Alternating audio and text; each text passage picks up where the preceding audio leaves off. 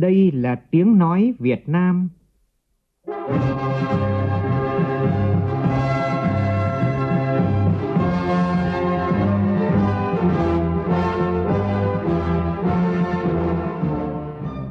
là tiếng nói Việt Nam, phát thanh từ Hà Nội, thủ đô nước Cộng hòa xã hội chủ nghĩa Việt Nam.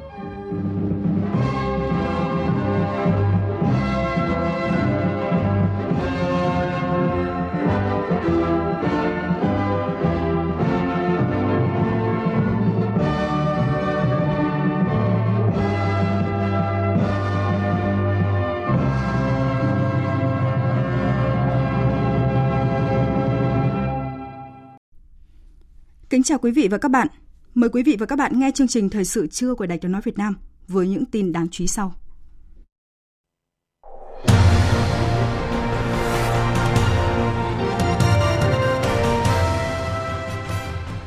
Mặt trận Tổ quốc các cấp triển khai giám sát quy mô toàn quốc. Xuất cấp gạo từ nguồn dự trữ quốc gia hỗ trợ chăm lo cho người dân dịp Tết Nguyên đán 2023. Ngành giáo dục và đào tạo Sơn La đón nhận giải thưởng thực chất thực hành chất lượng xuất sắc châu Á năm 2022. Đây là đơn vị cấp sở đầu tiên trong cả nước được chứng nhận giải thưởng này. Thêm hai đơn vị đăng kiểm tại thành phố Hồ Chí Minh bị đình chỉ toàn bộ hoạt động do vi phạm về kinh doanh dịch vụ kiểm định xe cơ giới.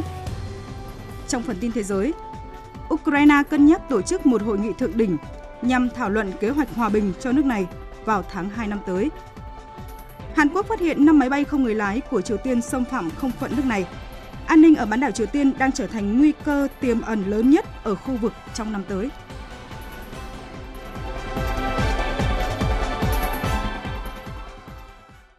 Bây giờ là tin chi tiết. Thưa quý vị và các bạn, sáng nay tại Hà Nội diễn ra hội nghị Ủy ban Trung ương Mặt trận Tổ quốc Việt Nam lần thứ 7 khóa 9. Hội nghị thảo luận thông qua báo cáo kết quả công tác mặt trận năm 2022, chương trình phối hợp và thống nhất hành động năm 2023. Dự hội nghị có Bí thư Trung ương Đảng, Chủ tịch Ủy ban Trung ương Mặt trận Tổ quốc Việt Nam Đỗ Văn Chiến, Bí thư Trung ương Đảng, Trưởng ban Dân vận Trung ương Bùi Thị Minh Hoài, Phó Thủ tướng Chính phủ Vũ Đức Đam. Phóng viên Lại Hoa thông tin. Tại hội nghị, Phó Chủ tịch Tổng Thư ký Ủy ban Trung ương Mặt trận Tổ quốc Việt Nam Lê Tiến Châu nêu rõ. Năm 2023, hệ thống Mặt trận Tổ quốc Việt Nam các cấp cần tập trung thực hiện chương trình phối hợp và thống nhất hành động. Trọng tâm là tập trung triển khai, nâng cao chất lượng, hiệu quả công tác giám sát và phản biện xã hội. Về phát huy vai trò nâng cao chất lượng, hiệu quả công tác giám sát, phản biện trên cơ sở đó, hệ thống mặt trận tổ quốc Việt Nam các cấp triển khai thực hiện một số chương trình giám sát quy mô cấp toàn quốc, tổ chức phản biện xã hội đối với các chủ trương, đường lối của đảng, dự thảo luật, văn bản quy phạm pháp luật, dự thảo các chương trình và các đề án các đại biểu dự hội nghị cũng nhấn mạnh vai trò của mặt trận Tổ quốc các cấp trong việc tự kiểm tra chấn chỉnh, tăng cường công tác quản lý quỹ vì người nghèo, nguồn cứu trợ trung ương đảm bảo đúng quy định, tiếp tục triển khai các cuộc vận động toàn dân đoàn kết xây dựng nông thôn mới đô thị văn minh, cuộc vận động người Việt Nam ưu tiên dùng hàng Việt Nam, phong trào thi đua đoàn kết sáng tạo và công tác chăm lo cho người nghèo, công tác cứu trợ, tập trung triển khai hoàn thành nội dung chuẩn bị tổ chức Đại hội Mặt trận Tổ quốc Việt Nam các cấp và Đại hội đại biểu toàn quốc Mặt trận Tổ quốc Việt Nam lần thứ 10, nhiệm kỳ 2024-2029, đổi mới phương thức hoạt động, củng cố tổ chức bộ máy của hệ thống Mặt trận Tổ quốc Việt Nam các cấp. Tại hội nghị, Phó Thủ tướng Chính phủ Vũ Đức Đam đã báo cáo kết quả thực hiện các mục tiêu phát triển kinh tế xã hội năm 2022, mục tiêu phương hướng nhiệm vụ năm 2023. Phó Thủ tướng nêu rõ Sang năm thì chúng ta cũng đặt ra cái chỉ tiêu là mức độ lạm phát sẽ cao hơn năm nay. Chúng ta đi trễ hơn các nước và chúng ta đi từng bước để không gây sốc. Nhưng mà chúng ta cũng phải điều chỉnh. Và để làm được cái việc đấy, trong khi làm sao giả sử lạm phát có đẩy lên một chút, kinh tế phát triển tốc độ thấp hơn năm nay một chút, nhưng bằng những cái tiềm lực chúng ta đã tích tụ được từ nhiều năm mà nhất là từ năm nay thì chúng ta cố gắng là vẫn duy trì được các chế độ an sinh xã hội và điều chỉnh một số cái chế độ chính sách cho các đối tượng mà cần phải đặc biệt quan tâm. Hội nghị đã hiệp thương cử bổ sung 20 vị tham gia Ủy ban Trung ương Mặt trận Tổ quốc Việt Nam, bổ sung 9 vị tham gia đoàn chủ tịch Ủy ban Trung ương Mặt trận Tổ quốc Việt Nam theo quy định của điều lệ Mặt trận Tổ quốc Việt Nam. Bà Trần Kim Yến, Ủy viên Ban Thường vụ Thành ủy, Chủ tịch Ủy ban Mặt trận Tổ quốc Việt Nam thành phố Hồ Chí Minh được hiệp thương cử bổ sung là Phó Chủ tịch không chuyên trách Ủy ban Trung ương Mặt trận Tổ quốc Việt Nam nhiệm kỳ 2019-2024. Sáng nay tại Hà Nội, Bộ Lao động Thương binh và Xã hội phối hợp với Quỹ Nhi đồng Liên Hợp Quốc tại Việt Nam tổ chức hội thảo giới thiệu khuyến nghị của Ủy ban Quyền Trẻ Em Liên Hợp Quốc về báo cáo quốc gia lần thứ 5 và 6 của Việt Nam. Phóng viên Hà Nam thông tin. Khuyến nghị của Ủy ban Quyền Trẻ Em Liên Hợp Quốc về báo cáo quốc gia lần 5 và lần 6 của Việt Nam được đưa ra sau phiên đối thoại vào tháng 9 vừa qua tại trụ sở Liên Hợp Quốc ở Geneva, Thụy Sĩ. Tại phiên họp lần này, các thành viên ủy ban đã đưa ra hơn 100 câu hỏi và sự quan tâm, bình luận trong hai ngày đối thoại đối với đoàn Việt Nam trải rộng trên tất cả các nhóm quyền của trẻ em và được Việt Nam thực hiện trong gần 10 năm qua. Tại phiên họp lần này, Ủy ban Liên Hợp Quốc về quyền trẻ em đã đánh giá cao quá trình chuẩn bị báo cáo cũng như trả lời danh mục các nội dung quan tâm của Ủy ban và tham gia đối thoại nghiêm túc trách nhiệm của Việt Nam. Các thành viên Ủy ban Liên Hợp Quốc về quyền trẻ em đều hoan nghênh thành tiệu đạt được của Việt Nam, thể hiện qua quá trình xây dựng luật pháp, chính sách cũng như các biện pháp thực hiện của Việt Nam trong thúc đẩy bảo vệ quyền trẻ em. Các đại biểu cho rằng việc thực hiện khuyến nghị của Ủy ban Liên Hợp Quốc về quyền trẻ em để Việt Nam thực hiện trách nhiệm của quốc gia thành viên được quy định trong công ước là giới thiệu rộng rãi, khuyến nghị tới mọi người dân, một bước đi ban đầu quan trọng trong thực hiện khuyến nghị. Bộ Lao động Thương binh và Xã hội cũng dự kiến những nội dung cốt yếu, thiết thực sát nhất với khả năng thực hiện của Việt Nam để đưa ra một bản danh mục dự kiến các khuyến nghị và sẽ xin ý kiến tham vấn sâu hơn từ bộ ngành địa phương và sẽ trình Thủ tướng Chính phủ ban hành kế hoạch thực hiện khuyến nghị lần này trong thời gian tới. Để Việt Nam có thể thực hiện có hiệu quả các khuyến nghị của Ủy ban Liên Hợp Quốc về quyền trẻ em, bà Lê Hồng Loan, trưởng chương trình bảo vệ trẻ em, Quỹ Nhi đồng Liên Hợp Quốc tại Việt Nam cho rằng Bản khuyến nghị là khuôn khổ toàn diện cho chúng ta xem xét và đánh giá lại tình hình thực hiện quyền trẻ em, góp phần xây dựng chính sách, luật pháp và kế hoạch thúc đẩy hơn nữa việc thực hiện quyền trẻ em ở Việt Nam. Ủy ban nhấn mạnh tầm quan trọng của những biện pháp cải thiện và thực hiện quyền trẻ em Việt Nam, bao gồm tiếp tục ra soát, sửa đổi khung pháp lý đảm bảo tuân thủ đầy đủ công ước, đặc biệt là việc nghiên cứu sửa đổi Bộ luật hình sự và Bộ luật tố tụng hình sự, đảm bảo nguồn lực để thực hiện tốt quyền trẻ em, tăng cường dữ liệu bằng chứng về trẻ em làm cơ sở cho hoạch định chính sách, tuyên truyền nâng cao nhận thức và giáo dục về quyền trẻ em, cải thiện phối kết hợp giữa các cơ quan chính phủ và tăng cường hợp tác với các tổ chức xã hội, các khối doanh nghiệp. Thưa quý vị và các bạn, theo Bộ Kế hoạch và Đầu tư, tính đến ngày 20 tháng 12, ước tính các dự án đầu tư nước ngoài FDI đã giải ngân được khoảng gần 22 tỷ 400 triệu đô la Mỹ, tăng 13,5% so với cùng kỳ năm ngoái.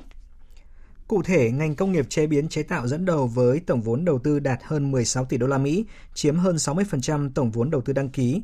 Ngành kinh doanh bất động sản đứng thứ hai với tổng vốn đầu tư hơn 4 tỷ 400 triệu đô la Mỹ, chiếm hơn 16% tổng vốn đầu tư đăng ký. Tiếp theo lần lượt là các ngành sản xuất, phân phối điện, hoạt động chuyên môn khoa học công nghệ. Trong năm nay, đã có 108 quốc gia và vùng lãnh thổ đầu tư tại Việt Nam. Trong đó, Singapore dẫn đầu với tổng vốn đầu tư là hơn 6 tỷ 400 triệu đô la Mỹ, Hàn Quốc đứng thứ hai với hơn 4 tỷ 800 triệu đô la Mỹ, Nhật Bản đứng thứ ba với tổng vốn đầu tư đăng ký là hơn 4 tỷ 780 triệu đô la Mỹ. Sáng nay phát biểu tại buổi họp báo về kết quả hoạt động năm 2022, triển khai nhiệm vụ ngành ngân hàng năm 2023, Phó Thống đốc Ngân hàng Nhà nước Đào Minh Tú cho biết, tăng trưởng tín dụng tính đến ngày hôm nay đạt khoảng 13%. Theo ông Đào Minh Tú, năm 2023, Ngân hàng Nhà nước tiếp tục điều hành tăng trưởng tín dụng hợp lý phù hợp với diễn biến kinh tế vĩ mô, góp phần kiểm soát lạm phát, hỗ trợ phục hồi và tăng trưởng kinh tế, tập trung vốn vào các lĩnh vực sản xuất kinh doanh, nhất là lĩnh vực ưu tiên, kiểm soát tín dụng vào lĩnh vực rủi ro, nâng cao chất lượng tín dụng, đẩy mạnh triển khai các nhiệm vụ của ngành ngân hàng tại chương trình phục hồi và phát triển kinh tế xã hội, các chương trình mục tiêu quốc gia. Bên cạnh đó, Ngân hàng Nhà nước cũng triển khai quyết liệt đề án cơ cấu lại hệ thống các tổ chức tín dụng gắn với xử lý nợ xấu giai đoạn 2021-2025. Trong số đó, đẩy mạnh xử lý nợ xấu, tăng cường thanh tra và nâng cao hiệu quả giám sát an toàn vĩ mô và vi mô, nâng cao năng lực, hiệu quả quản lý đối với các tổ chức tín dụng. Thưa quý vị và các bạn, sáng nay Ủy ban nhân dân thành phố Hồ Chí Minh tổ chức lễ khởi công dự án xây dựng mở rộng quốc lộ 50 huyện Bình Chánh. Đây là dự án quan trọng giúp tăng tính kết nối giữa thành phố Hồ Chí Minh với Long An và các tỉnh miền Tây. Tin của phóng viên Hà Khánh thường trú tại thành phố Hồ Chí Minh. Dự án xây dựng mở rộng quốc lộ 50 dài gần 7 km, điểm đầu giao với đường Nguyễn Văn Linh, điểm cuối giáp ranh với tỉnh Long An. Tổng mức đầu tư dự án là 1.498 tỷ đồng, trong đó chi phí xây lắp là 1.250 tỷ đồng. Riêng công tác bồi thường, hỗ trợ tái định cư được thực hiện bởi một dự án riêng do Ủy ban Nhân dân huyện Bình Chánh làm chủ đầu tư. Hiện đã hoàn thành 85% khối lượng và sẽ hoàn tất trong quý 2 năm 2023. Theo ông Nguyễn Vĩnh Ninh, Phó Giám đốc Ban Quản lý Dự án Đầu tư xây dựng các công trình giao thông thành phố Hồ Chí Minh, chủ đầu tư, dự án có mục tiêu tăng cường năng lực khai thác tuyến quốc lộ 50, liên kết thành phố Hồ Chí Minh với tỉnh Long An và các tỉnh miền Tây, tăng cường kết nối khu vực cửa ngõ phía Nam với tuyến cao tốc Bến Lức Long Thành, tuyến vành đai 3 thành phố Hồ Chí Minh trong thời gian tới. Tại buổi lễ, ông Bùi Xuân Cường, Phó Chủ tịch Ủy ban nhân dân thành phố Hồ Chí Minh đề nghị các chủ đầu tư và các đơn vị tập trung xử lý các vấn đề kỹ thuật sớm để rút ngắn tiến độ, đưa dự án vào khai thác trong tháng 12 năm 2024 hoặc sớm hơn. Và khi chúng ta hoàn thành quốc lộ 50 à, thì cũng sẽ giảm rất là nhiều áp lực, giảm rất nhiều tai nạn giao thông, ùn tắc giao thông trên cái trục à, quốc lộ 50 hiện nay rất là nhỏ hẹp. Đặc biệt là sẽ kết nối với lại những các dự án kết nối với những khu đô thị phát triển dọc tuyến và đặc biệt là sẽ à, nghiên cứu và tổ chức giao thông lại cái kết nối vào khu liên hợp xử lý rác đa phước giảm cái áp lực giao thông tai nạn giao thông ngành dự trữ nhà nước sẵn sàng xuất cấp kịp thời hàng hóa đến với người dân gặp khó khăn, đảm bảo đúng quy định. Đây là khẳng định được lãnh đạo Tổng cục Dự trữ Nhà nước. Thông tin, phóng viên Trung Hiếu thông tin. Năm nay, Tổng cục Dự trữ Nhà nước đã giao các cục dự trữ nhà nước các khu vực thực hiện xuất cấp hơn 107.000 tấn gạo từ nguồn dự trữ quốc gia để hỗ trợ người dân ở các địa phương khắc phục hậu quả thiên tai dịch bệnh, cứu đói hoặc thực hiện dự án trồng rừng, hỗ trợ học sinh vùng đặc biệt khó khăn trong năm 2022, trị giá hơn 1.200 tỷ đồng. Về kế hoạch xuất cấp gạo trong dịp Tết Nguyên đán 2023, đến nay đã có 14 địa phương trình Thủ tướng xuất cấp cho nhân dân trong một tháng Tết, mỗi nhân khẩu 15 kg gạo từ nguồn dự trữ quốc gia. Số lượng nhân khẩu dự kiến hơn 1.090 nhân khẩu với hơn 15.000 tấn gạo. Tổng cục Dự trữ đang phối hợp với Bộ Lao động Thương binh và Xã hội trình Thủ tướng ban hành quyết định phân cấp. Bà Nguyễn Thị Phố Giang, Phó Tổng cục trưởng Tổng cục Dự trữ Nhà nước khẳng định. Với cái chức năng nhiệm vụ chính của chúng tôi á, là luôn luôn chủ động sẵn sàng trong mọi tình huống. Thì là hiện nay Tổng cục Dự trữ Nhà nước đang chỉ đạo các vụ ở trên này cũng như các cục địa phương chuẩn bị rất là nhiều phương án để khi à, Thủ tướng Chính phủ có ban hành quyết định thì bất kể trong tình huống nào, trong hoàn cảnh nào, trong thời gian nào thì hàng dự trữ quốc gia cũng sẽ được đến với người dân một cách sớm nhất, đặc biệt là trong dịp Tết Nguyên đán, trong dịp Tết cổ truyền của dân tộc. Phó Tổng cục trưởng Tổng cục Dự trữ Nhà nước Nguyễn Thị Phố Giang cũng cho biết, năm nay là năm đầu tiên Tổng cục Dự trữ Nhà nước đã triển khai đấu thầu hệ thống mạng đấu thầu quốc gia đối với tất cả công tác nhập xuất hàng dự trữ quốc gia, đảm bảo công khai, minh bạch và hiệu quả. Phó Giám đốc Sở Lao động Thương binh và Xã hội tỉnh Bắc Ninh Nguyễn Văn Cậy cho biết, tỉnh Bắc Ninh đang tích cực đôn đốc các doanh nghiệp trên địa bàn thực hiện các chế độ tiền lương, tiền thưởng đối với người lao động theo nội dung đã thỏa thuận. Về thưởng Tết Nguyên đán Quý Mão năm 2023, có 362 doanh nghiệp trên tổng số là 474 doanh nghiệp báo cáo có thưởng Tết Nguyên đán Quý Mão năm 2023 cho người lao động, chiếm tới 76,4%. Mức thưởng Tết Nguyên đán Quý Mão năm 2023 bình quân trong các doanh nghiệp báo cáo là 5 triệu 900 nghìn đồng một người. Và mức cao nhất nằm trong khối doanh nghiệp có vốn đầu tư trực tiếp nước ngoài FDI là gần 380 triệu đồng. Thưa quý vị và các bạn, nhiều doanh nghiệp tại tỉnh Quảng Ngãi cũng đã có kế hoạch thưởng Tết Nguyên đán cho người lao động – người có mức thưởng Tết cao nhất là hơn 120 triệu đồng. Phóng viên Vinh Thông tại miền Trung thông tin. Tỉnh Quảng Ngãi có hơn 7.000 doanh nghiệp với hơn 126.600 lao động. Do ảnh hưởng của tình hình kinh tế thế giới và thị trường trong nước, từ tháng 7 năm 2022 đến nay, nhiều doanh nghiệp đã cắt giảm lao động và giảm giờ làm việc của gần 16.000 người. Năm 2022, mức lương cao nhất của lao động ở Quảng Ngãi thuộc doanh nghiệp có vốn đầu tư nước ngoài là hơn 230 triệu đồng mỗi người một tháng – Mức lương thấp nhất thuộc về lao động doanh nghiệp dân doanh là hơn 3,5 triệu đồng mỗi người một tháng. Dịp Tết Quý Mão này, người có mức thưởng cao nhất hơn 120 triệu đồng thuộc lao động làm việc tại doanh nghiệp dân doanh. Mức lương thấp nhất là 500.000 đồng thuộc công ty cổ phần, vốn góp chi phối của nhà nước và doanh nghiệp có vốn đầu tư nước ngoài. Bà Nguyễn Thị Anh Lan, Giám đốc Sở Lao động Thương binh và Xã hội tỉnh Quảng Ngãi cho biết. Sở Lao động Thương binh và Xã hội phối hợp với Ban Quản lý Khu Kinh tế Dung Quốc và Khu Công nghiệp của tỉnh kịp thời động viên và chia sẻ với người lao động. Các doanh nghiệp cũng rất là đặc biệt quan tâm, hỗ trợ, chung tay để người lao động được đón một cái Tết thật là vui vẻ và ấm áp. Quý vị và các bạn đang nghe chương trình Thời sự trưa của Đài tiếng nói Việt Nam. Chương trình tiếp tục với một số tin đáng chú ý khác. Năm 2022, cả nước giảm hơn 7.400 đơn vị sự nghiệp công lập, tinh giản gần 80.000 biên chế. Thông tin được Bộ Nội vụ đưa ra tại buổi họp báo chiều qua. Phóng viên Thu Thảo thông tin. Theo báo cáo của Bộ Nội vụ, cả nước đã giảm được 7.469 đơn vị sự nghiệp công lập. Riêng năm nay, các bộ ngành trung ương đã giảm 22 đơn vị sự nghiệp công lập, địa phương giảm hơn 1.000 đơn vị. Về tinh giản biên chế, tinh giản 79.057 người, trong đó các bộ ngành là 5.510 người và địa phương là hơn 73.000 người. Theo ông Vũ Hải Nam, vụ trưởng vụ tổ chức biên chế Bộ Nội vụ, tinh giản biên chế vẫn còn cơ học, nhiều nơi tinh giản không đúng đối tượng. Bộ Chính trị cũng đã đánh giá đây mới là kết quả bước đầu thôi. Thế còn bảo là đã đảm bảo được cái việc mà cơ cấu lại và nâng cao chất lượng được đội ngũ hay chưa ấy, thì cái này chúng ta sẽ tiếp tục hoàn thiện. Sau đây thì chúng ta sẽ còn một bước nữa, hoàn thiện các cái vị trí việc làm trong cả hệ thống chính trị. Trên cơ sở đó thì sẽ tạo điều kiện cho các bộ ngành giả soát, đối chiếu lại thực trạng đội ngũ cán bộ công chức chúng ta. Từ đó để xây dựng phương án để cơ cấu lại. Sở Giáo dục và Đào tạo tỉnh Sơn La vừa tổ chức chương trình đánh giá giám sát lần 1 hệ thống quản lý chất lượng tích hợp IMS và đón nhận giải thưởng thực hành chất lượng xuất sắc châu Á năm 2022 của Tổ chức Chất lượng châu Á. Đây là đơn vị cấp sở đầu tiên trong cả nước được chứng nhận giải thưởng này. Tin của phóng viên Đài Tiếng Nói Việt Nam thường trú khu vực Tây Bắc. Hệ thống quản lý chất lượng tích hợp IMS của Sở Giáo dục và Đào tạo tỉnh Sơn La đi vào vận hành từ năm 2020 đã phát huy được tính hiệu quả trong công tác quản lý giáo dục. Các thủ tục quy trình được công khai hóa, minh bạch phân định rõ quyền hạn trách nhiệm và yêu cầu công việc tới từng vị trí việc làm. Mục tiêu chất lượng và kế hoạch thực hiện được xây dựng phù hợp với thực tiễn điều kiện của ngành và của địa phương theo từng năm học. Nhờ vậy, chất lượng giáo dục và đào tạo của tỉnh Sơn La trong những năm gần đây được củng cố và tăng cường cả về số lượng và chất lượng, thể hiện ở tỷ lệ học sinh tốt nghiệp trung học phổ thông và điểm bình quân các môn thi năm sau cao hơn năm trước. Thứ hạng tốt nghiệp của tỉnh Sơn La được cải thiện từ vị trí 59 năm 2021 lên vị trí 49 năm 2022.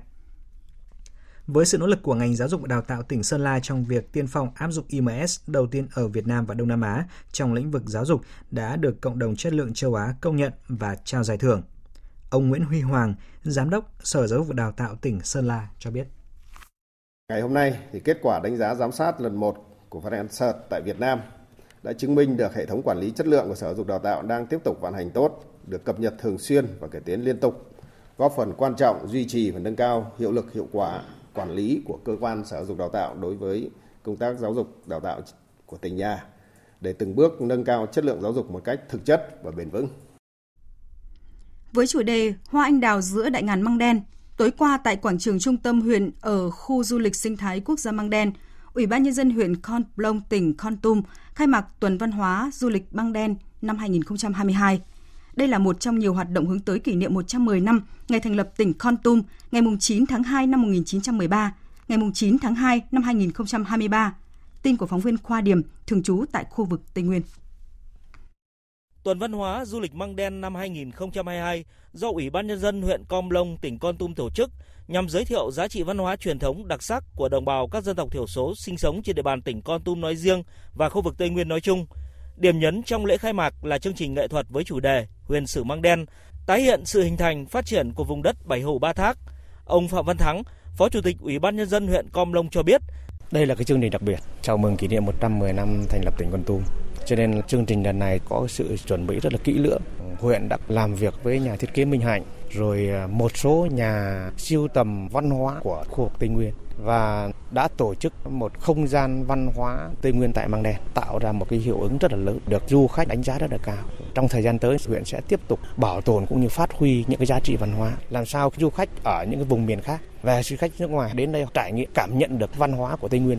Từ ngày 26 đến ngày 31 tháng 12 năm 2022 với chủ đề Hoa anh đào giữa đại ngàn Măng Đen, Tuần văn hóa du lịch Măng Đen năm 2022 gồm nhiều hoạt động như triển lãm văn hóa truyền thống Tây Nguyên, diễn tấu văn hóa cổng chiêng xoang, các nhạc cụ truyền thống, biểu diễn nghệ thuật, không gian trà đạo, trưng bày giới thiệu các sản phẩm đặc trưng và ẩm thực, bảo tồn và phục hồi cấy mô các giống lan quý hiếm, thường lãm hoa anh đào và kết thúc tuần văn hóa du lịch Măng Đen năm 2022 là chương trình nghệ thuật chào xuân 2023 có chủ đề Com Lông ngày mới tổ chức vào đêm 31 tháng 12 năm 2022.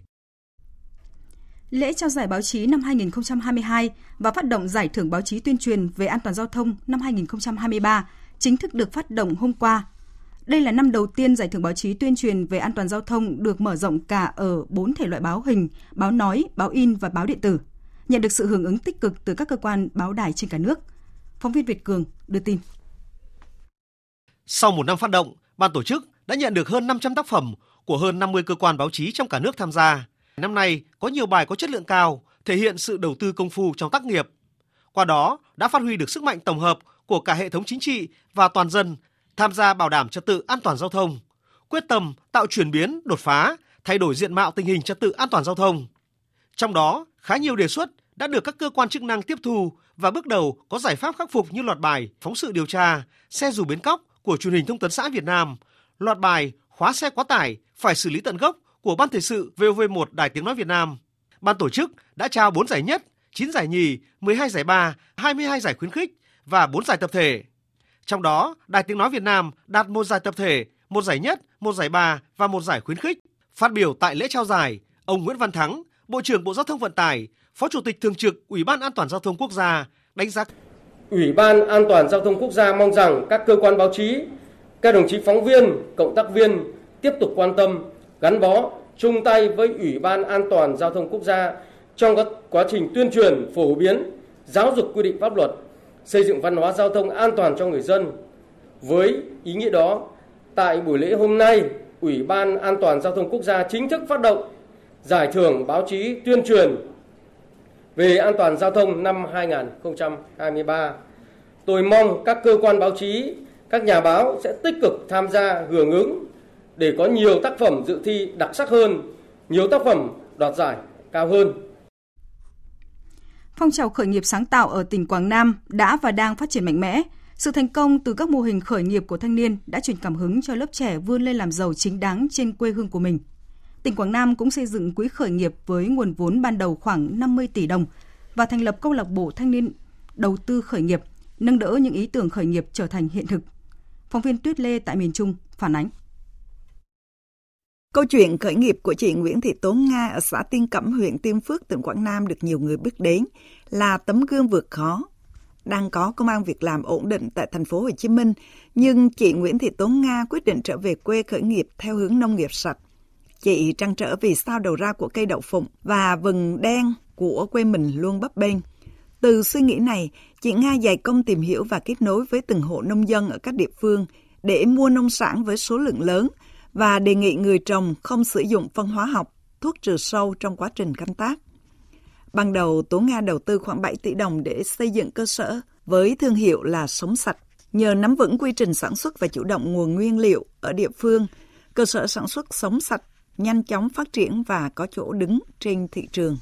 Hiện cơ sở sản xuất của chị Nguyễn Thị Tố Nga tập trung sản xuất các sản phẩm chính gồm dầu lạc, dầu vừng, dầu gấc và hạt nêm, làm từ rau củ quả, nước mắm bột ăn dặm cho trẻ. Sản phẩm sạch này cung cấp cho các hệ thống siêu thị trong cả nước Sắp tới đây thì có cho ra một số sản phẩm nó cải tiến hơn so với sản phẩm cũ. Ví dụ như các loại dầu chúng tôi sẽ kèm thêm một số loại vitamin cần thiết dành cho bé. Rồi các loại rau củ quả chúng tôi sẽ đầu tư công nghệ nó cao cấp hơn và nó đảm bảo về chất lượng sản phẩm hơn. Tỉnh Quảng Nam hiện có gần 500 mô hình kinh tế, tổ hợp tác và hợp tác xã do thanh niên làm chủ. Tỉnh này cũng xây dựng quỹ khởi nghiệp đầu tư với số vốn 50 tỷ đồng và thành lập câu lạc bộ thanh niên đầu tư khởi nghiệp, nâng đỡ cho những ý tưởng khởi nghiệp của thanh niên. Ông Hồ Quang Bửu, Phó Chủ tịch Ủy ban Nhân dân tỉnh Quảng Nam khẳng định. Tỉnh Quảng Nam rất quan tâm về vấn đề khởi nghiệp và đổi mới sáng tạo. Ba năm trở lại đây, kết quả những bạn khởi nghiệp và đổi mới sáng tạo tăng lên rất rõ rệt. Có năm tăng lên hơn 200%. Những bạn khởi nghiệp đã đem lại sự tươi mới cho cả một vùng. Sản phẩm các bạn làm ra để đem lại giá trị thực của kinh tế rõ ràng và thay đổi cái đời sống của chính các bạn cũng như chính cái vùng mà các bạn đang ở tỉnh Quảng Nam đã có những cái chính sách hỗ trợ rất là cụ thể. Bệnh viện Trung ương Quân đội 108 cho biết khoa chấn thương chỉnh hình cột sống của bệnh viện vừa tiếp nhận và điều trị thành công cho một bệnh nhân rất đặc biệt, bị gù vẹo cột sống từ nhỏ, góc vẹo rất lớn. Sau hơn một tháng thực hiện ca mổ, bệnh nhân đã hồi phục rất tốt, gần như bình thường. Chiều cao tăng thêm vài cm. Đây cũng là niềm vui hạnh phúc của các bác sĩ Bệnh viện Trung ương Quân đội 108 cùng ekip phẫu thuật vào những ngày cuối năm này. Tình hình heo chết do dịch tả lợn châu Phi đã xuất hiện tại hai hộ ở huyện Bình Thới, tỉnh Cà Mau. Nhằm kịp thời ngăn chặn dịch tả lợn châu Phi lây lan, Ủy ban nhân dân huyện Bình Thới vừa công bố dịch để triển khai các biện pháp phòng tránh. Phóng viên Trần Hiếu đưa tin. Từ ngày 9 đến ngày 15 tháng 12 vừa qua, một hộ dân ở ấp Nguyễn Quế, xã Tân Bằng và một hộ dân ở ấp 10, xã Chí Phải trình báo chính quyền địa phương về việc heo nuôi bị chết. Tổng số heo chết là 43 con. Tiến hành kiểm tra, phát hiện đàn heo của hai hộ dân dương tính với virus gây bệnh dịch tả heo châu Phi. Chủ tịch Ủy ban nhân huyện Thái Bình đã ban hành quyết định công bố dịch bệnh dịch tả heo châu Phi trên địa bàn xã Tân Bằng và xã Chí Phải huyện Thái Bình. Mới đây, Chủ tịch Ủy ban dân tỉnh Cà Mau cũng đã có công văn chỉ đạo Sở Nông nghiệp Phát triển Nông thôn phối hợp với Ủy ban dân các huyện triển khai các biện pháp phòng, chống và khống chế dịch tả heo châu Phi trên địa bàn. Trong đó, chỉ đạo Ủy ban dân cấp xã nơi có ổ dịch và các cơ quan chuyên môn có liên quan phối hợp chặt chẽ với Chi cục chăn nuôi và thú y tỉnh Cà Mau thường xuyên theo dõi diễn biến tình hình dịch bệnh để có biện pháp xử lý kịp thời, thực hiện tốt các nội dung phòng chống và bao dây, khống chế dịch bệnh, tuyên truyền người dân không vứt xác heo chết ra môi trường, không bán chạy heo bị nhiễm bệnh. Các đơn vị liên quan nắm chặt số lượng đàn heo, kịp thời phát hiện, xử lý các ổ dịch mới phát sinh đúng quy định, không để lây lan ra diện rộng. Cục Đăng kiểm Việt Nam Bộ Giao thông Vận tải vừa ra quyết định tạm đình chỉ toàn bộ hoạt động kiểm định xe cơ giới trong thời hạn 3 tháng đối với đơn vị đăng kiểm 5005V, phường An Phú Đông, quận 12, thành phố Hồ Chí Minh, đơn vị đăng kiểm 5003V tại phường Tam Bình và chi nhánh tại phường Linh Trung, thành phố Thủ Đức. Các đơn vị này bị đình chỉ do vi phạm quy định tại Nghị định 139 của Chính phủ về kinh doanh dịch vụ kiểm định xe cơ giới. Như vậy, tại thành phố Hồ Chí Minh đã có 4 trung tâm đăng kiểm bị đình chỉ hoạt động 3 tháng, gồm Trung tâm đăng kiểm số 5007V quận Tân Bình, số 5015D quận 9, số 5017D huyện Nhà Bè và số 5010D huyện Củ Chi. Thành phố Hồ Chí Minh hiện có tổng số 19 đơn vị đăng kiểm và chi nhánh với 49 dây chuyền phục vụ nhu cầu kiểm định cho người dân và doanh nghiệp. Trong đó, 9 trung tâm của doanh nghiệp, 3 trung tâm thuộc Sở Giao thông Vận tải và 7 trung tâm thuộc Cục Đăng kiểm. Tuy nhiên, do bị phát hiện vi phạm, hiện nay chỉ có 8 trên 19 trung tâm và chi nhánh với 20 trên 49 dây chuyền phải tạm dừng hoạt động. Tiếp theo chương trình là thông tin về thời tiết qua phần tổng hợp của biên tập viên Đài Tiếng Nói Việt Nam. Thưa quý vị và các bạn, hôm nay cả miền Bắc bao gồm có cả thủ đô Hà Nội thời tiết bớt hanh khô, ít nắng mà chủ đạo trạng thái nhiều mây. Một số nơi vùng núi như là Điện Biên Phủ, Lào Cai, Hà Giang có lúc có mưa nhỏ. Độ ẩm toàn miền đều tăng lên 65%, nhưng mà trời vẫn khá lạnh với nhiệt độ không quá 23 độ C. Riêng các thành phố Lai Châu, Lào Cai, Yên Bái và Hà Giang sẽ thấy rét hơn. Trong khi đó, ở Trung Bộ ngày hôm nay sẽ có mưa ở các thành phố Đông Hà, Huế và Đà Nẵng do gió Đông Bắc tương tác với địa hình. Lượng mưa nhỏ ngắt quãng trong ngày. Còn Thanh Hóa, Đồng Hới và Quảng Ngãi đến Phan Thiết, trời chủ đạo là nắng giáo, nhiệt độ toàn miền giao động ở ngưỡng 23 đến 29 độ. Khu vực Tây Nguyên và Nam Bộ tiếp tục duy trì trạng thái nắng nhiều trong ngày. Các thành phố Con Tum, Pleiku, Buôn Ma Thuột địa hình cao nguyên nên khá dịu mát. Nhiệt độ trong buổi trưa nay chỉ từ 25 đến 26 độ. Thành phố Hồ Chí Minh và các nơi khác ở Nam Bộ nền nhiệt cao hơn 29 đến 32 độ. Chương trình thời sự trưa của Đài Tiếng nói Việt Nam tiếp tục với phần tin quốc tế. Căng thẳng giữa hai miền Triều Tiên vẫn tiếp tục là tâm điểm quốc tế trong những ngày cuối cùng của năm 2022, sau khi Hàn Quốc hôm qua phát hiện 5 máy bay không người lái của Triều Tiên xâm phạm không phận nước này. Biên tập viên Châu Anh thông tin. Theo Hội đồng Tham mưu trưởng Liên quân Hàn Quốc, 5 máy bay không người lái của Triều Tiên được phát hiện ở khu vực biên giới của tỉnh Gyeonggi vào sáng ngày hôm qua. Ngay lập tức, Hàn Quốc đã điều các thiết bị giám sát đến gần và qua biên giới để chụp ảnh các cơ sở quân sự quan trọng ở Triều Tiên như một biện pháp tương ứng với động thái của Triều Tiên. Ông Lee Seung-ho, quan chức Hội đồng Tham mưu trưởng Liên quân Hàn Quốc cho biết. 우리 군은 오늘 오전 Quân đội của chúng tôi sáng nay đã theo dõi các vật thể không xác định ở tỉnh Gyeonggi được cho là máy bay không người lái của Triều Tiên. Đây là hành động khiêu khích rõ ràng của Triều Tiên vi phạm không phận của chúng tôi.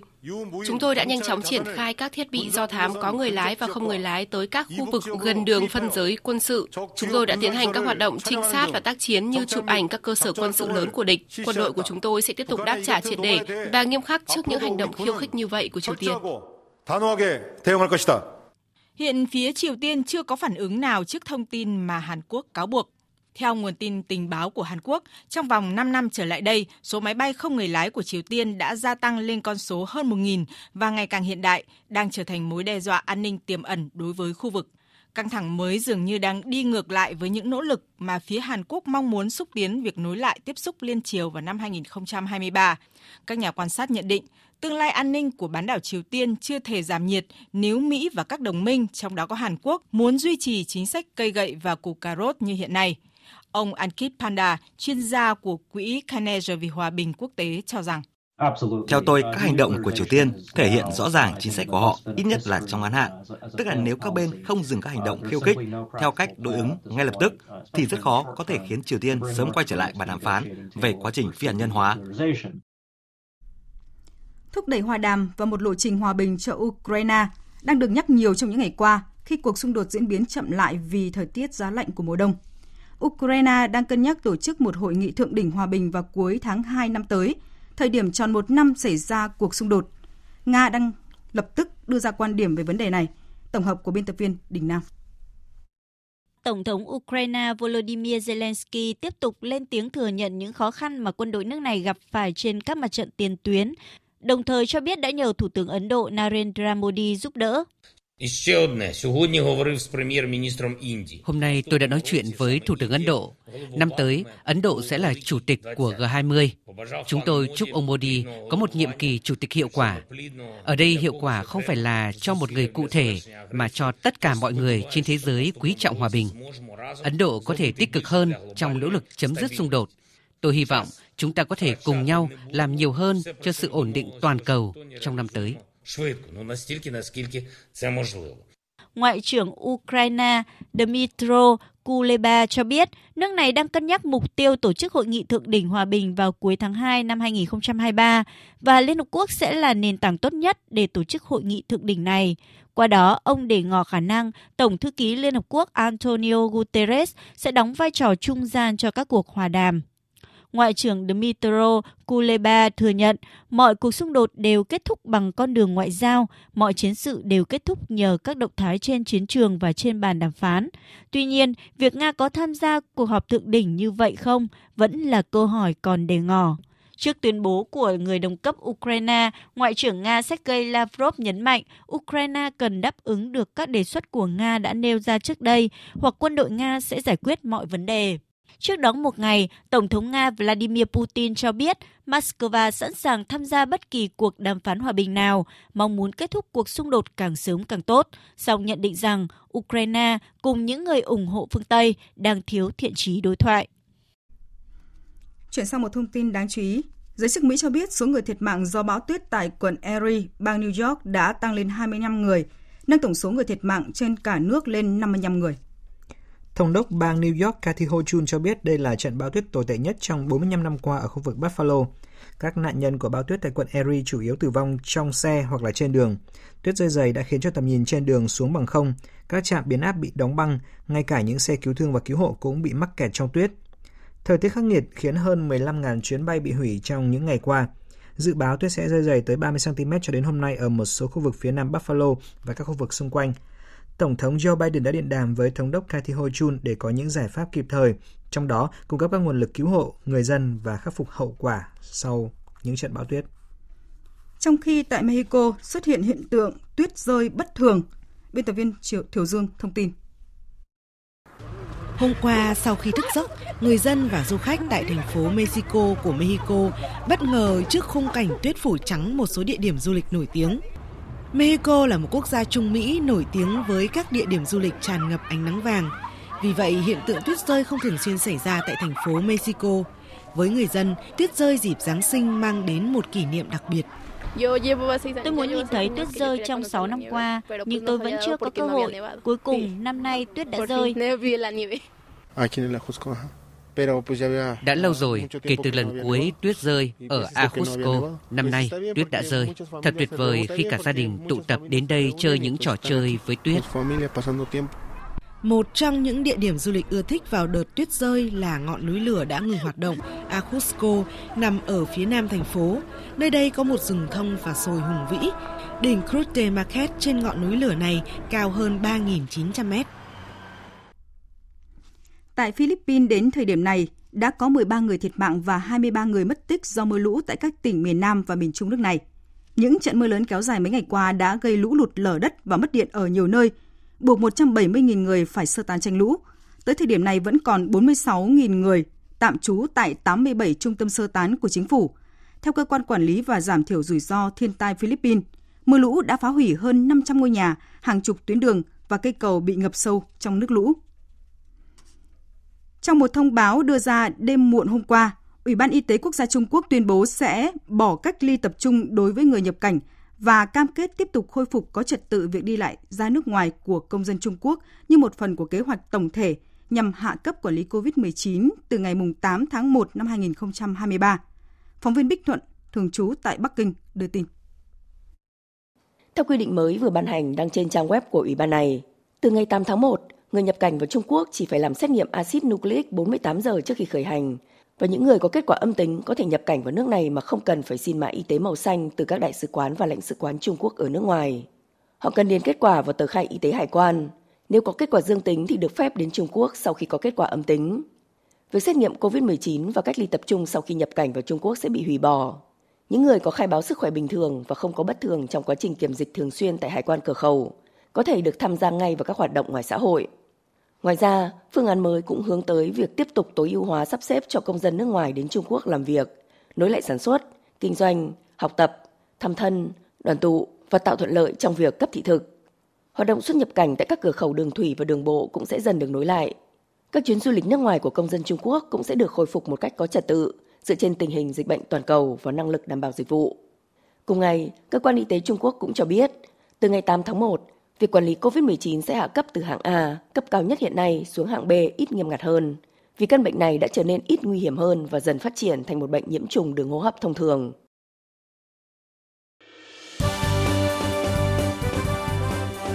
Thời sự tiếng nói Việt Nam.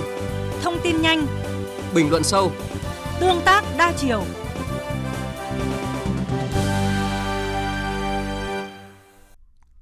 Quý vị và các bạn đang nghe chương trình Thời sự trưa của Đài Tiếng Nói Việt Nam. Thưa quý vị và các bạn, sau khi dịch COVID-19 được khống chế kể từ tháng 4 năm 2022, với sự vào cuộc của cả hệ thống chính trị, thị trường lao động đã dần phục hồi.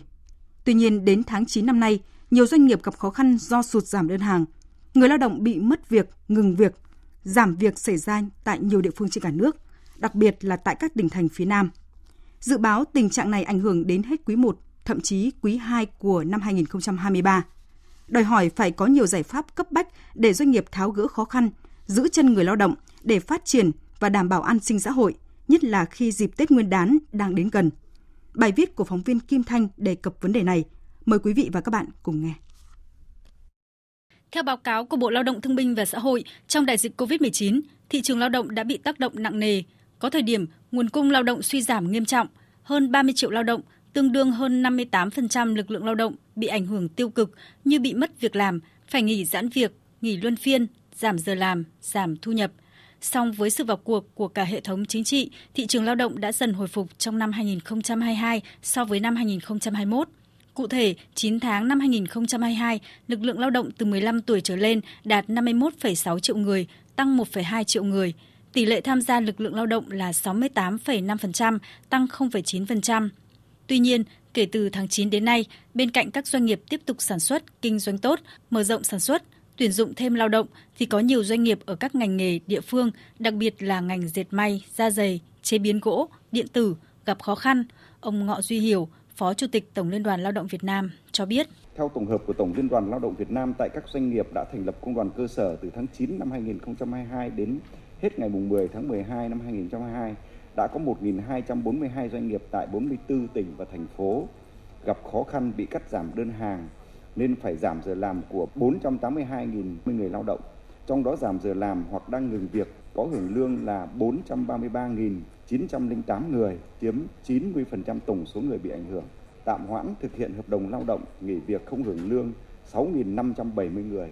Chấm dứt hợp đồng lao động với 41.642 người, Ngành may mặc là một trong những ngành bị ảnh hưởng nhiều nhất khi đơn hàng cuối năm của nhiều doanh nghiệp bị cắt giảm từ 15 đến 50%, đồng nghĩa ảnh hưởng tới việc làm của hàng triệu người lao động. Theo bà Trần Thị Lan Anh, Tổng thư ký Liên đoàn Thương mại và Công nghiệp Việt Nam VCCI, tình hình sản xuất kinh doanh của doanh nghiệp không được khả quan trong tháng cuối năm và dự báo sẽ kéo dài đến ít nhất hết quý 1 năm sau. Cần phải đảm bảo ổn định kinh tế vĩ mô, các chương trình kích cầu nội địa hỗ trợ xúc tiến thương mại, tìm kiếm, khai thác các ờ, thị trường mới và đơn hàng mới, xem xét thay đổi các chiến lược thu hút FDI và theo hướng chọn lọc các dự án sử dụng công nghệ hiện đại, tiếp tục hoàn thiện và triển khai các chính sách hỗ trợ, gói hỗ trợ, chính sách tài khóa, về chính sách hỗ trợ tín dụng, về chính sách an sinh xã hội, trong đó ưu tiên thì hỗ trợ cho các doanh nghiệp vừa và nhỏ. Tiếp tục thực hiện các chính sách hỗ trợ đào tạo, đào tạo lại để duy trì việc làm cho người lao động.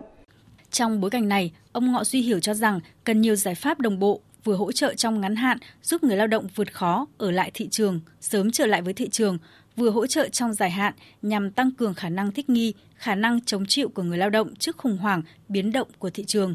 Tiếp tục tăng cường cung cấp thông tin về thị trường lao động, triển khai các hình thức phương thức để giúp người lao động dễ tiếp cận thông tin tuyển dụng với các cái nguồn tuyển dụng uy tín, các doanh nghiệp tổ chức đang cần đặc biệt là phát huy vai trò của các hiệp hội và người sử dụng lao động trong kết nối để giới thiệu việc làm giữa những doanh nghiệp đang không bố trí được việc làm với những doanh nghiệp thì đang cần tuyển lao động. Các cơ quan có thẩm quyền thì cần ban hành văn bản để tạo điều kiện cho những doanh nghiệp được tuyển cái lao động mà đang tạm dừng hợp đồng ở cái doanh nghiệp khi nền kinh tế đang đứng trước nhiều thử thách trong năm 2023, dự báo thị trường lao động sẽ chịu nhiều rủi ro và khó khăn. Trong điều kiện dịch bệnh COVID-19 vẫn còn và các nước ứng xử rất khác nhau nên việc sản xuất kinh doanh sẽ bị ảnh hưởng. Để khắc phục cũng như lường trước những khó khăn sắp tới, ông Vũ Trọng Bình, Cục trưởng Cục Việc làm Bộ Lao động Thương binh và Xã hội cho rằng cần có những giải pháp khắc phục và trả lời những vấn đề đang đặt ra ở cả lĩnh vực lao động, việc làm và an sinh xã hội – Hiện Bộ Lao động Thương binh và Xã hội đang phối hợp với các bộ, cơ quan ngang bộ trình chính phủ ban hành nghị quyết về phát triển thị trường lao động linh hoạt, hiện đại, hiệu quả, bền vững và hội nhập nhằm phục hồi nhanh kinh tế xã hội. Chúng tôi nhận lỗi là phân tích dự báo thông tin thị trường đứt gãy là nhiều lúc cũng không phải là lúc nào hoàn hảo. Hiện nay là có một vấn đề là một cái thiết chế nào đó để có thể là liên kết tất cả các doanh nghiệp dịch vụ việc làm tư nhân trong ngoài nước và dịch vụ việc làm công thì Bình Dương đang đề xuất một số nơi đang đề xuất là có thể chúng ta lập một cái câu lạc bộ cung cầu lao động hoặc hội cung cầu lao động và một cái thiết chế của thị trường này giúp nhà nước điều phối hỗ trợ một cách thiết chế hơn. Tiếp theo chương trình là trang tin đầu tư tài chính và bản tin thể thao. Trang tin đầu tư tài chính. Thưa quý vị và các bạn, giá vàng trên thị trường thế giới tăng nhẹ lên mức 1.800 đô la Mỹ một ounce. Trong nước, giá vàng SJC tăng 100.000 đồng một lượng, mua vào mức 62 triệu 200.000 đồng một lượng và bán ra 67 triệu 20.000 đồng một lượng. Công ty Bảo Tín Minh Châu niêm yết giá vàng dòng Thăng Long mua vào mức 52 triệu 880.000 đồng một lượng và bán ra 53 triệu 730.000 đồng một lượng. Trên thị trường tiền tệ, Ngân hàng Nhà nước công bố tỷ giá trung tâm ở mức 23.626 đồng đổi 1 đô la Mỹ, giảm 5 đồng so với mức niêm yết cuối tuần qua. Cổ phiếu bốc hơi 88,1% giá trị, Chủ tịch Công ty Cổ phần Đầu tư Hải Phát mã chứng khoán HBX tiếp tục bị bán giải chấp thêm 1,72 triệu cổ phiếu để giảm sở hữu về 22,32% vốn điều lệ. Trên thị trường chứng khoán, đáng chú ý là thị trường đang hoạt động một cách rè rặt thăm dò sau một phiên xuống sâu đột ngột hôm qua. Chỉ số VN Index đang giảm không đáng kể 0,35 điểm, còn 985,86 điểm. Trên sàn thành phố Hồ Chí Minh, tỷ lệ số cổ phiếu tăng giá trên số cổ phiếu giảm giá là 120 trên 175 cổ phiếu. Rổ VN30 có 20 cổ phiếu tăng giá, 7 cổ phiếu giảm giá. 3 cổ phiếu tăng mạnh nhất trong rổ là KDH, POW và SAB. Vào lúc 11 giờ 15 phút trưa nay, VN Index đạt 992,38 điểm, HNX Index đạt 199,92 điểm. Đầu tư tài chính biến cơ hội thành hiện thực. Đầu tư tài chính biến cơ hội thành hiện thực. Thưa quý vị và các bạn, theo các chuyên gia kinh tế có tới 70% sản phẩm bất động sản trên thị trường là phân khúc trung cao cấp, trong khi nhà ở xã hội đang có nhu cầu lớn thì không triển khai được, dẫn đến tình trạng lệch pha cung cầu trên thị trường. Chính phủ đã đôn đốc nhắc nhở và yêu cầu cơ quan chức năng cần có giải pháp để cải thiện. Dự báo xuống thị trường bất động sản năm 2023 được xác định sẽ dần chuyển dịch theo hướng tái cơ cấu nguồn cung và phân khúc bất động sản nhà ở xã hội sẽ là điểm sáng. Phóng viên Hà Nho phỏng vấn ông Nguyễn Trí Thanh, Phó Chủ tịch Hội môi giới bất động sản Việt Nam về nội dung này. Mời quý vị và các bạn cùng nghe. Thưa ông là cái việc mà điều chỉnh à, tín dụng từ ngân hàng nhà nước thì à, tác động chung như thế nào tới các cái doanh nghiệp bất động sản? Tôi nghĩ đây là một động thái rất là tích cực vì thực ra chúng ta thấy rằng là hiện nay với cả cái việc mà rất nhiều dự án tốt thì nhiều khi có những cái đang bị giới hạn về cái nguồn tín dụng để người ta, ta có thể hoàn thành dự án thì nếu khi mà có thêm cái nguồn lực thì cái việc mà các cái sản phẩm dự án bất động sản tốt có thể được hoàn thành và bàn giao cho khách hàng thì đấy là cái tôi nghĩ sẽ rất là tốt giúp cho cái việc giải quyết được cái nhu cầu về nhà ở và nâng, nâng cao chất lượng sống của người dân và cái việc đó thì tôi nghĩ là nó sẽ giúp cho cái việc mà thị trường nó sẽ có những cái khởi sắc và cũng như đảm bảo sự bình ổn của vào cuối năm. Thưa ông, với vai trò của Hiệp hội Môi giới Bất động sản Việt Nam thì ông dự báo như thế nào về cái xu hướng của các phân khúc bất động sản? Tôi nghĩ rằng thực ra ở đây với cái việc mà chúng ta nhìn thấy cái bức tranh bất động sản năm 2022 đấy rằng là khởi điểm nó có lúc rất thăng hoa do cái số lượng dự án hạn chế thì cái việc bán có lúc ờ, khá là tốt. Tuy nhiên thì chúng ta vẫn thể thấy rằng là gì trong cái bối cảnh chung về kinh tế thì cái việc chúng ta còn khiếm khuyết về cái khâu nhà ở cho người thu nhập thấp thì đấy là một cái điều còn khiếm khuyết cho bức tranh bất động sản năm 2022 và tôi tin rằng là trong 2023 thì những cái phân khúc đó nó sẽ được có những cái điểm sáng. Ở đây thì tôi nghĩ rằng thực ra bức tranh 2023 thì nó sẽ có những cái bước gọi là chuyển mình nó rất là mạnh. Ở hiện nay chúng ta đang có những cái rất nhiều sản phẩm tốt cho bất động sản cao cấp, nhưng cái phân khúc cho bất động sản cho người thu nhập thấp hiện nay chúng ta còn quá ít. Và cái việc đó thì tôi nghĩ rằng nó sẽ là điểm sáng của năm 2023 với sự quyết liệt của chính phủ cũng như bộ xây dựng và các bộ ban ngành, thì cái sản phẩm bất động sản cho người thu nhập thấp được gọi là bàn giao trong năm 2023 với cái việc mà chúng ta sẽ có những cái việc sàng lọc và sản phẩm bất động sản, thì tôi hy vọng rằng là nó sẽ có những cái sản phẩm nó có giá thành hợp lý hơn cho những người có nhu cầu ở thật và những người đầu tư còn những cái sản phẩm mà nó không phù hợp hoặc nó còn bị chưa phù hợp với thực tế, nó sẽ bị loại bỏ Thưa ông là nguồn vốn tác động rất là mạnh đến thị trường bất động sản thì ông đánh giá như thế nào về cái sự chuyển dịch, cái khả năng thu hút vốn đầu tư trực tiếp nước ngoài vào lĩnh vực bất động sản trong năm tới? Ờ, chúng ta phải thấy rằng trong năm 2022 thì cái việc mà ờ, cái thu hút vốn về bất động sản cho gọi là của cái ờ, đầu tư nước ngoài rất là tốt. Tuy nhiên thì chúng ta cũng phải thấy rằng là mọi cái đầu tư cũng như thu hút đấy nó đều phục vụ cho cái lợi nhuận. 2022 tôi nghĩ đánh giá rất là tích cực. Thì 2023 thì các nhà đầu tư nước ngoài người ta cũng sẽ có những cái sự xác định về cái phân khúc cao cấp, nó sẽ có cái số lượng vừa phải và người ta phải xác định có cái phân khúc khác nó phù hợp với nhu cầu thực tế của người dân, chứ không phải chỉ là nhắm vào phân khúc cao cấp mà nhà đầu tư nước ngoài ta có lợi thế có thể kinh nghiệm làm bất động sản cao cấp nhưng làm bất động sản mà cho người thu nhập thấp thì chắc chắn người ta sẽ phải tìm hiểu kỹ về thị trường Việt Nam để có sản phẩm phù hợp vì đấy mới là cái nhu cầu lớn nhất của thị trường bất động sản Việt Nam. Vâng, xin cảm ơn ông.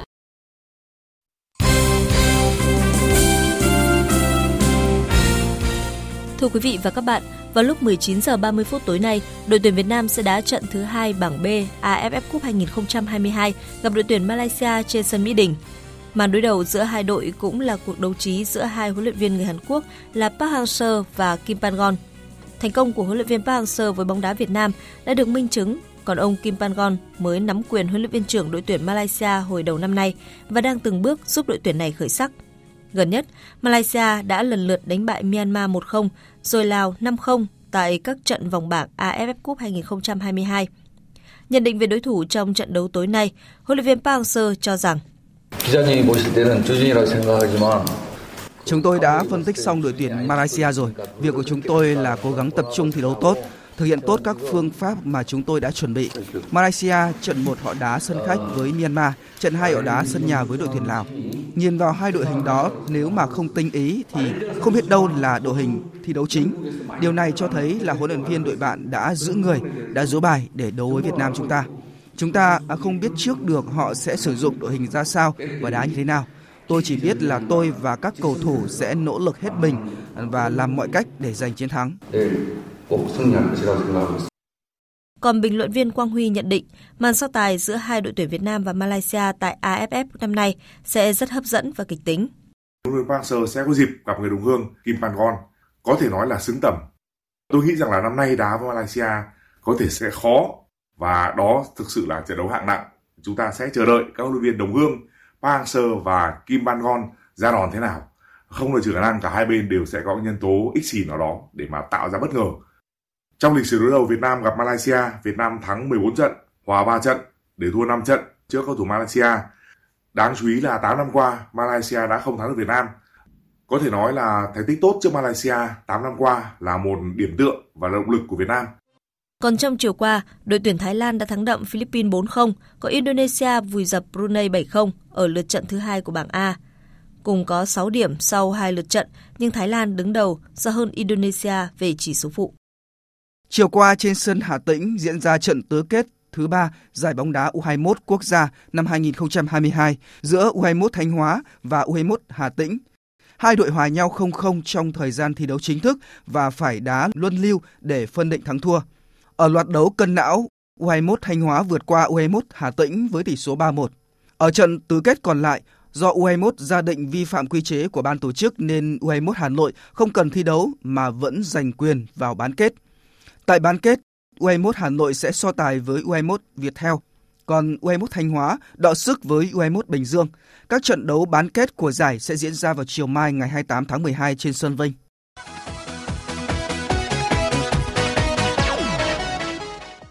Đêm qua và dạng sáng nay diễn ra các trận đấu thuộc vòng 17 Premier League.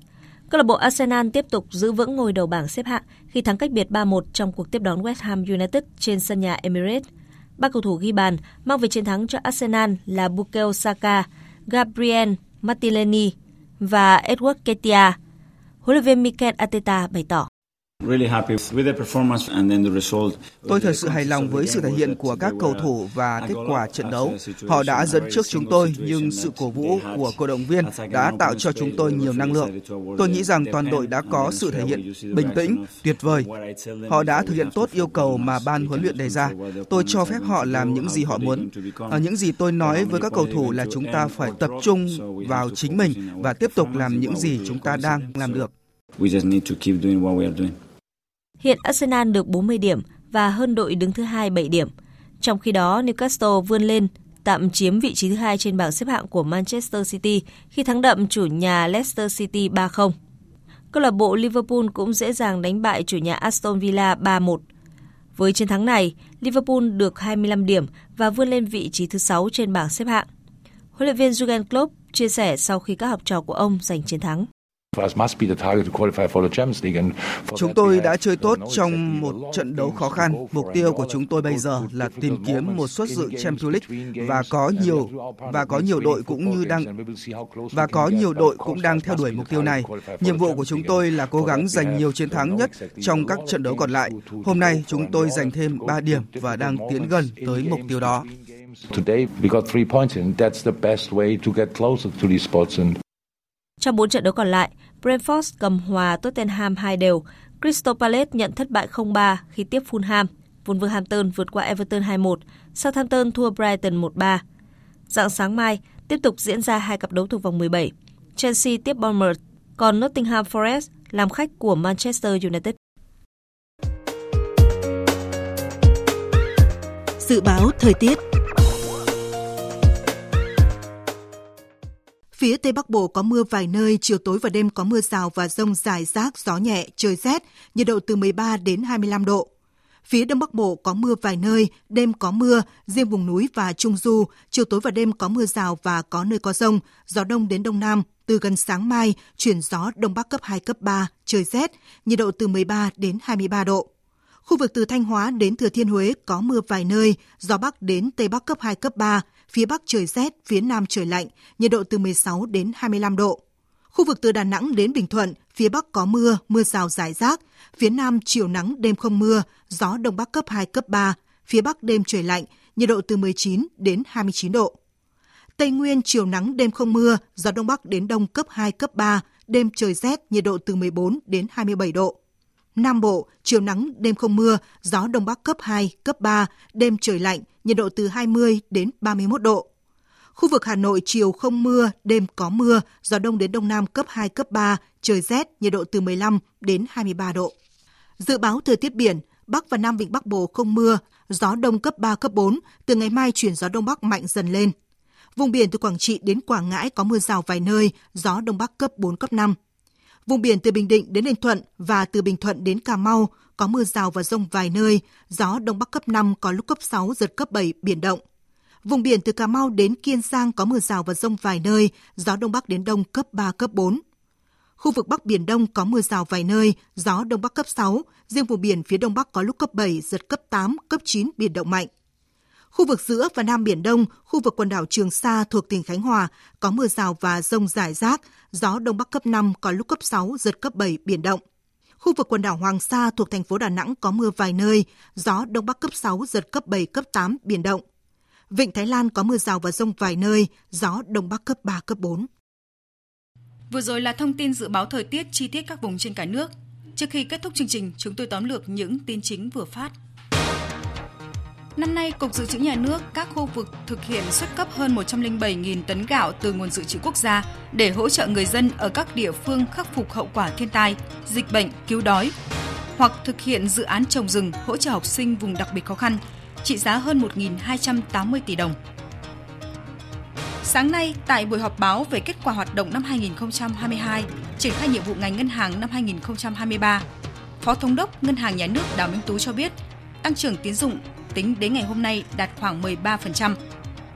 Trong năm 2023, Ngân hàng Nhà nước tiếp tục điều hành tăng trưởng tín dụng hợp lý phù hợp với diễn biến kinh tế vĩ mô, góp phần kiểm soát lạm phát, hỗ trợ phục hồi và tăng trưởng kinh tế, tập trung vốn vào các lĩnh vực sản xuất kinh doanh, nhất là các lĩnh vực ưu tiên. Ngành giáo dục và đào tạo Sơn La đón nhận giải thưởng thực hành chất lượng xuất sắc châu Á năm 2022. Đây là đơn vị cấp sở đầu tiên trong cả nước được chứng nhận giải thưởng này. Chất lượng giáo dục và đào tạo của tỉnh Sơn La trong những năm gần đây được củng cố và tăng cường cả về số lượng và chất lượng, thể hiện ở tỷ lệ học sinh tốt nghiệp trung học phổ thông và điểm bình quân các môn thi năm sau cao hơn năm trước. Ngoại trưởng Ukraine Kubela cho biết đang cân nhắc tổ chức hội nghị hòa bình vào đầu năm tới và để ngỏ khả năng Tổng thư ký Antonio Guterres đóng vai trò trung gian cho các cuộc hòa đàm. Hàn Quốc phát hiện 5 máy bay không người lái của Triều Tiên xâm phạm không phận nước này. Ngay lập tức Hàn Quốc điều các thiết bị giám sát đến gần và qua bên kia biên giới để chụp ảnh các cơ sở quân sự quan trọng của Triều Tiên. Như biện pháp tương ứng với động thái của Triều Tiên, an ninh ở bán đảo Triều Tiên đang trở thành nguy cơ tiềm ẩn lớn nhất ở khu vực trong năm tới. Những thông tin tóm lược vừa rồi đã kết thúc chương trình thời sự trưa của Đài Tiếng nói Việt Nam. Chương trình do các biên tập viên Thu Hằng, Lan Anh, Hoàng Ân và Thu Hòa thực hiện với sự tham gia của kỹ thuật viên Thu Hiền, chịu trách nhiệm nội dung Lê Hằng. Cảm ơn quý vị đã quan tâm lắng nghe. Xin kính chào và hẹn gặp lại quý vị.